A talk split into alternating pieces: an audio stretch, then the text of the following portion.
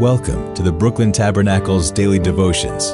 Now, here is the senior pastor of the Brooklyn Tabernacle, Jim Cymbala.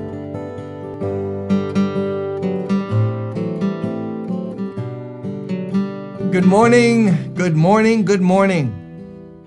We're talking about Hebrews 2, where now the children of God, those of us who are saved, are seen in a different light or different context. We're seen as in the same family with Jesus. He's the older brother and we're his siblings spiritually. That is something. God the Father. Remember?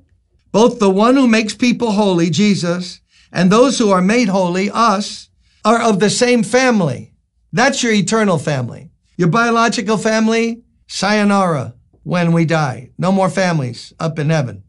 So Jesus is not ashamed to call them brothers and sisters, us who are lost in sin. Now we're not only his beloved followers, disciples, we're his in the same family, brothers and sisters. He says, verse 12, quoting from the Old Testament, which is found in Psalm 22. I will declare your name to my brothers and sisters. In the assembly, I will sing your praises.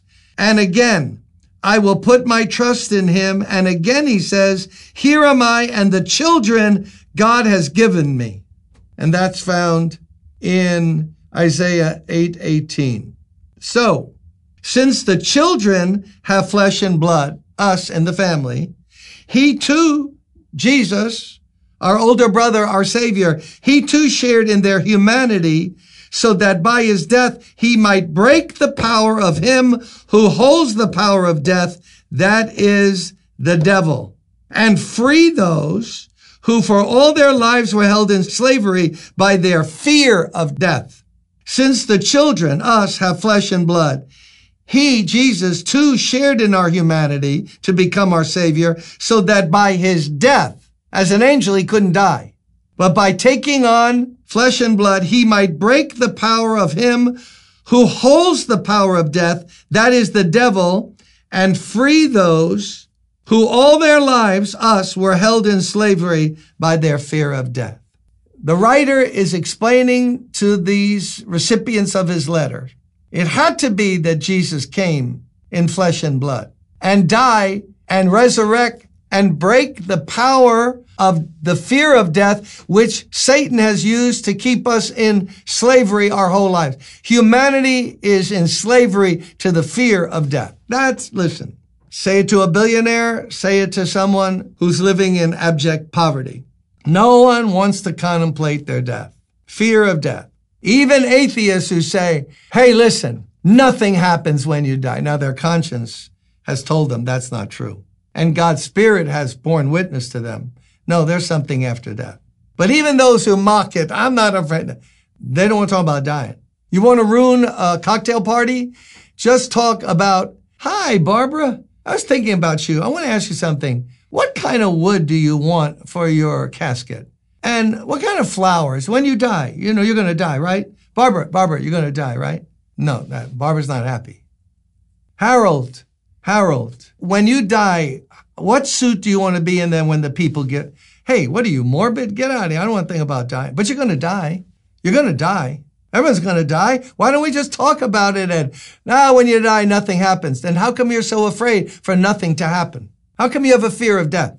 Those who don't believe in Christ, don't believe in the Bible. No, there's written in us a fear of death because it's appointed unto people once to die and then judgment. And that is instilled in us. People will deny it and they'll go as far to say there's no God just to get away from the fact that there is a God. There's a morality and then there's a judgment. There's a thing called sin. And guess what? I'm in hot water.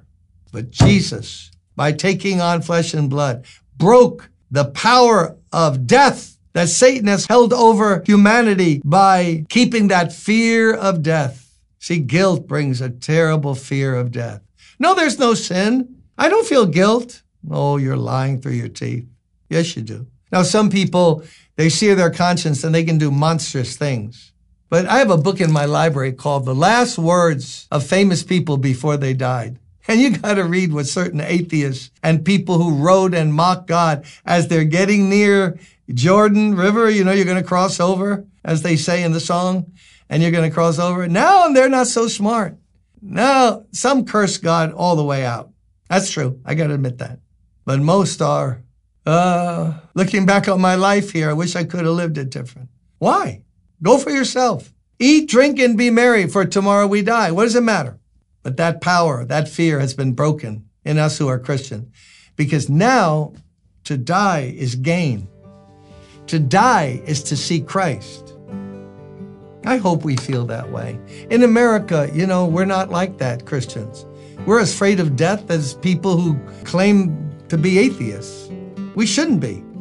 Paul, in one place, the apostle says, I'm torn. Should I keep on living?